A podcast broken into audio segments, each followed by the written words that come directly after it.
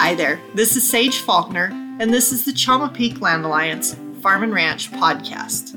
These are previously aired live recordings from the Farm and Ranch radio show on 96.1 FM, KXJR. We appreciate the opportunity to share these recordings with you, and if you have questions, you can always reach me, sage at chamapeak.org. There may be old or outdated announcements throughout the show. Please disregard.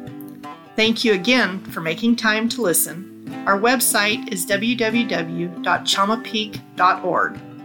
Thanks to CPLA, KXJR, and the many members and guests who have contributed to this podcast. Thank you so much and have a beautiful day. I want to thank all of you for taking time to join us today. Always glad to be able to be here and talk about things farming and ranching. And I have a wonderful guest in the studio with me today. Um, truly a lady that I admire greatly. Is one of my role models. Um, not there's just not a, a classier, nicer ranch woman out there. So good morning to Miss Toni Broaddus. Good morning. How are you today? Very good, and, and so very glad to have you in the in the show with us this morning. So um, it's the 28th of June. It's flown by it, it just incredibly fast. We're in the throes of summer now. Um, our weather outlook from the WeatherBug app for the next 10 days, it looks like mostly sunny with a few clouds. Our highs are going to hit in the low 80s and our lows will be hitting around the mid 40s. So monsoons maybe aren't quite here yet, but um, certainly around the corner it's looking like. The Farm and Ranch show is sponsored by Chama Peak Land Alliance, and you can find them at chamapeak.org if you want to look into it. Membership is free, and um, we welcome membership from across the area. We reach really kind of from Pagosa down to Abiquiu, and, and both sides. We kind of follow the watershed and certainly trying to be a resource for landowners here. Um, we always try and do our disclaimer on the Farm and Ranch Show. Basically, we know that there's a lot of different opinions out there, and on the Farm and Ranch Show, we um, recognize those different perspectives and, and just always try and um, be respectful and, and share some some different ideas about farming and ranching here. And so, again, thank you, Miss Toni, for joining us today. Glad to be here. So let's do this. Why don't you um, introduce yourself a little bit for our listeners, for anybody that may not know you? Well, my uh, Toni Boyd Broaddus. I was finished high school from Chama in 1966, last graduating class, and my dad was Richard Boyd, and we rode all these country, looking after cattle and having a good having a good time. And I raised my two girls, Jerry and Martha Blackmer, down at the Rancho Rita, which is now called Cañones Creek Ranch. And then I was married and moved away from the country for about 25 years. Came back in 2011, and been with uh, Wools weaving, spinning. I don't spin much, but dyeing yarn and uh, hanging out with Molly mostly, which has really been good. I bet. It's nice to be able to spend time with family and, and do productive things, isn't it? That's right. Absolutely. So um, I love your connection with Tierra Wools. Why don't we visit a little bit about that? What are some things that you guys are doing there this summer? We have classes. She had them online and there was so many people wanting to be on a list, a wait list, that she went ahead and opened some more classes. So we do have some more openings, especially in, I think maybe September, maybe August. And then November, there's a couple of classes available for the weaving, beginning or tapestry. And for myself, I teach dye class. I've had one. I'll be teaching again July and August and September, one a month two day class, and the spinning class is a two day class. That comes on a Saturday, Sunday. Mine are Tuesday, Wednesdays. I think the weaving classes are they're Thursday, Friday, Saturday, Sundays. So if you're interested at all in the fiber arts, we have them and we have the materials, the fiber for people that want to needle felt, wet felt, knit and felt, whatever. And we have knitting the yarn, crocheting yarn and all kinds of uh, weaving yarn, hand dyed at the shop. So it's a lot of a lot of stuff there, and then other things to look at, and plenty of weavings to look at. So you you made me think of a question. You were talking about you doing the dyeing. Um, I tend to spend a lot of time um, walking this time of year. I walk ditches, I'm irrigating, I'm walking through cows because it's just easier a lot Right. of times than saddling up a horse. And we know we're in a pretty small place. And I think my count right now, I've been counting the different wildflowers, things that are flowering, and I'm up to about 38 different flowers. Mhm. Um, tell us a little bit about some of the, the native dyes and some of the things that you use. That's so interesting to me, and um, I love the process that you do it, and, and you get a lot of your color components from the land, right? Right. And I, I try to use as many of the local plants as I can. And most everything locally will give me some kind of yellow or tan. But if I put juniper tips, you can pick the juniper berries or you can use the tips and you still get the same color. So go figure. So I'll use juniper tips on a gray yarn, gives a green, a greenish. Uh, it you know it depends on the gray, and it's just amazing.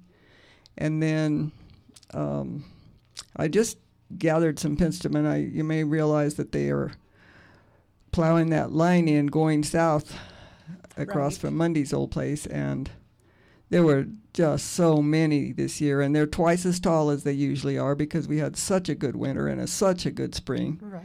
And uh, so I haven't used that before. I'm going to see what I get. Sometimes you'll get kind of a fluorescent greenish yellow off of some plants. I've done that once with lupin, blue lupin, hmm but then another time I use it and it gave me nothing but yellow, you know. So, time of year, what the conditions have been, it all affects what kind of color you're going to get. So, a lot of the times it's just a pretty much of a gamble to see what you're going to see. That's so interesting to me, and I, I just love that connection. I think it's neat that um, you're talking about the the colors that you get from most of the little, local stuff around here is um, tans and yellows, and we are Tierra Amarilla, so it Right, makes sense, right. right? Just a, another. Yeah, chamisa gives me a very dark, uh, strong yellow, and cota also gives me that strong yellow that will go green if I put indigo with it. right. All the rest of them, chamisa, yerba de negrita, a lot of those bring me more of a teal. And every single yellow gives you a different green. So it's exciting. I bet that sounds like you could spend the rest of your life dying and Pretty much, yeah, we mostly are. this year may be different than next year, right? Absolutely. that is so cool. So one of the things that I just treasure about you is is the rich history that you have and that you're often willing to share um, with us, and and the connection to agriculture. But you also weave. So is the there a place for you where that kind of all comes together, that connection with your heritage and the weaving and the agriculture? I would think so. Um, weaving is, I mean, it's an art form, and so anybody that does art of any kind knows that when you work on your project, everything else goes away, and it's a very healing thing. And uh, my first rug, when I made my first rug, was 2011. I took a class. Tonio had said, "Well, why don't you take a class? It starts tomorrow." and I was going to be house sitting for them for a few days, so I thought, okay. My husband had died recently, and I was pretty much of a basket case. So I went to the class, and they told me to choose my colors. I spent over an hour. I thought, well, okay, I'll get these, and they would go with the quilt that my stepdaughter made me, pansy colors. But when I crossed the Brazos Bridge heading to my mom's, I thought, that's it. So the next day I went back and I changed my colors. It took 15 minutes. And I had the colors that represented the meadows, the river, the bosque, and Chama Peak. And the sky that night was just that dark gray waiting for a rain. And so my, my sky was a dark gray. And I had only woven about maybe a foot of it. Oh, I could do this in spring and fall, and and I have done fall, winter, and you know they've sold well. And so to me, this the topography here and the the colors. I've made a I made a pictorial when you drop off going to Blanco where my mom used to be in the wintertime, I there was a mesa to the right as you go down the hill and I incorporate that into a pictorial and you know it was it was sepia colors and it lost it it it sold. So yeah, the the country helps me my and my and with the plants because I was with them all my life and I, I, I like using them for the dye. That's that's just amazing, and I could I could visit with you all day long about this. Um, so for our listeners, we're probably making them think, where can I come look at some of your weavings and some of the things that you guys are doing? Um, the shop is is here in Chama now, just past the bridge. If you're headed south, Right. um, and let's talk a little bit about your hours. Of you guys are open in the summer. We're open all summer. It feels like sometimes we're open all the time.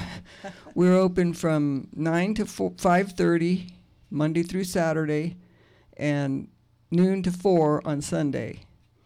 If you see our cars there and it doesn't look like we're open, just come and knock on the door because we'll open up and let you in. And it's such a just beautiful place to be. It just it makes you feel good when you go in to see all the different weavers work in there and the yarns and Right. um, it's a, a very comforting feeling for me. It feels like it's it's such a representation of our area, and I, I just I love that. So anytime we have guests from out of town coming in, that's always my suggestion. So let's run by Tierra Wools and and see the incredible work that is done right here and and there's nothing like it anywhere else in the world. You guys also have a great website. So if we have listeners by chance that are maybe streaming from somewhere else and, and can't get into Chama, um, they can go to your website and look at some of the stuff that you guys are doing. And you have a wonderful newsletter Yes. that comes out every, every month, I think. Yes, it's monthly, and it's And- mostly pictures. Yeah, it's it's I I Yeah, just you can. it. Doesn't Every- take a long time to go through it. right it kind of see where you guys are um, agriculture and, and ranching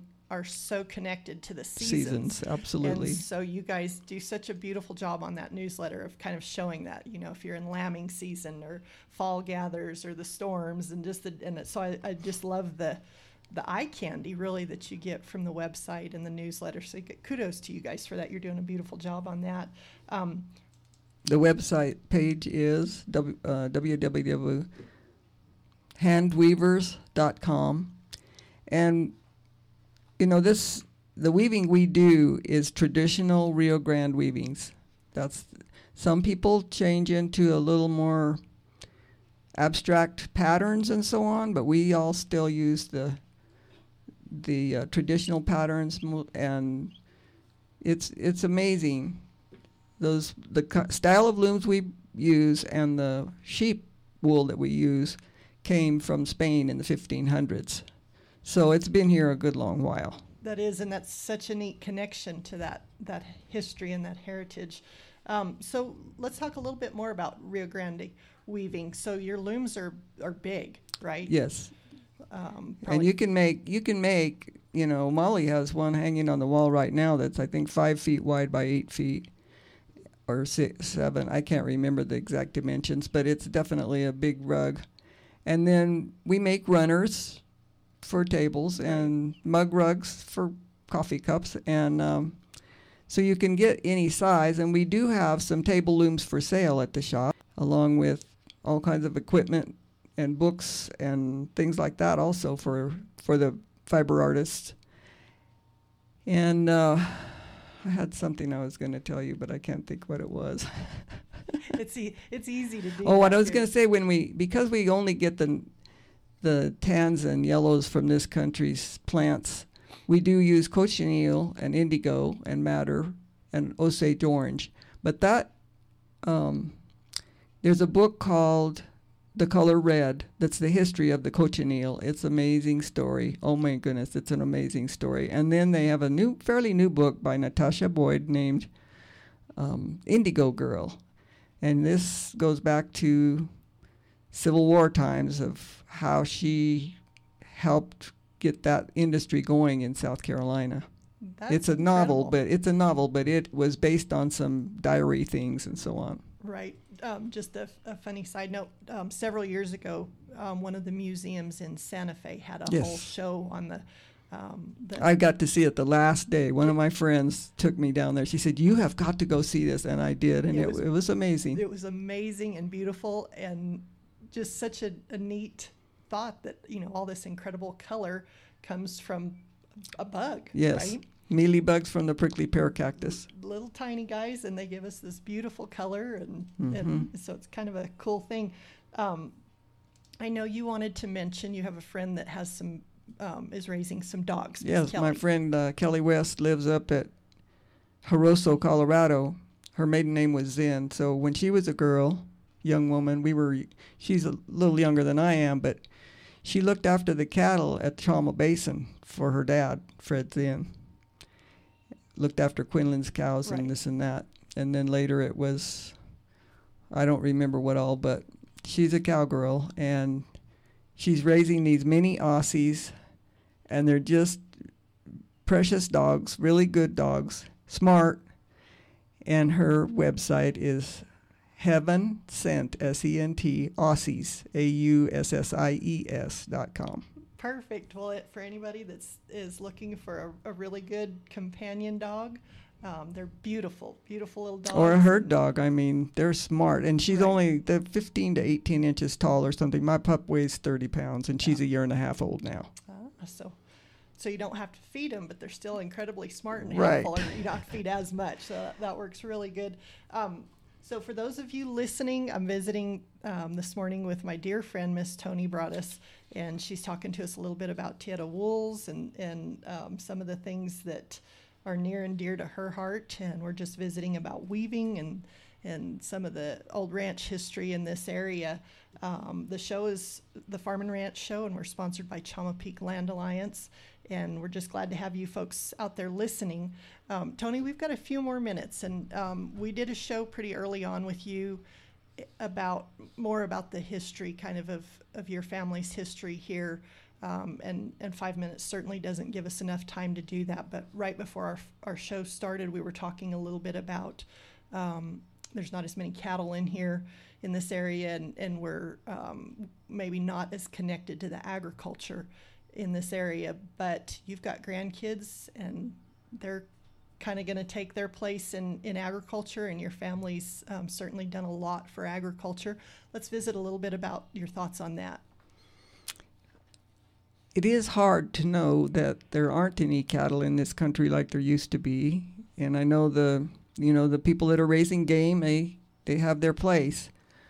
Um, I sent my brother a picture of the cattle truck at the sta- stop sign one day. I was at the lunchroom and I saw the stop, you know, and he said, "Oh," and he thought I was just sending a picture of the mountains with the snow and how pretty it was. I said, "It was a cattle truck, the first cattle truck of the season."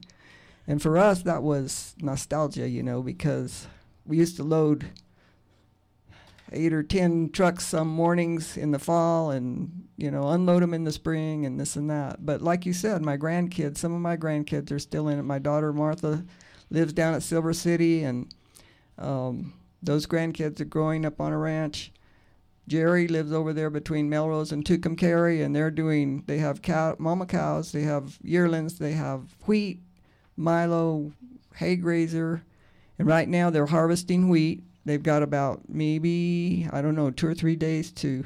They've been working for ten days with the wheat harvest, and yeah, my grandson Randall is partners with his granddad and his dad over there on the wheat farms, and he's fixing to take one of our Chama girls over there and plant plant her over there. So it's been um, amazing, amazing life, and it's gone by very quickly. This business of being the first of July Saturday, I, how how did that happen? I am so with you on that. I finally like- took my uh, long johns off on the 21st. Right. It, it has just flown by, and I certainly share um, the appreciation for getting to raise a family in agriculture with you. It's Absolutely, nothing like it. there's been times where you know Christmases might be a little bit lean for us, but um, I, I think the lessons and the connection to the land that my Absolutely. kids have gotten, and, and for me, getting to see them get comfortable outside. And, you know, we, we survived the COVID stuff, and a lot of our days ended up being spent outside and horseback because we didn't have good um, computers and, and those kind of things, and we got through it. And I think um, for a family like us, being being able to have that agricultural connection is so important. Right. And we're sure blessed like you. Um, I am hoping to have you join us again on the show. We could have you here every week and, and just pick your brain because I truly think you're a treasure um, in this area and, and certainly just somebody that I admire so so greatly. And um, for those of you that are listening, when when my kids were little, um, Miss Toni, you were a huge just a, a reminder that I was headed in the right direction and the world wasn't going to end if, you know, if my kids weren't just doing everything exactly right. And, and I, I appreciate that. Um, I think young mothers, um, particularly on farms and ranches, can be kind of a little bit isolated. And, and you were such a ray of sunshine for me. So I'm, I'm so grateful. thankful to you for that. And thankful for all you do for this community and for agriculture. Um, even in the state and, and throughout the Southwest. And I know you travel some with Tierra Wools for the different things, and, and we're just so lucky to have you as an advocate. So thank you for all you do. I'm glad to be glad to be here. I can tell you, I'm blessed beyond measure. Well, that's a, a good boat to be in, isn't it?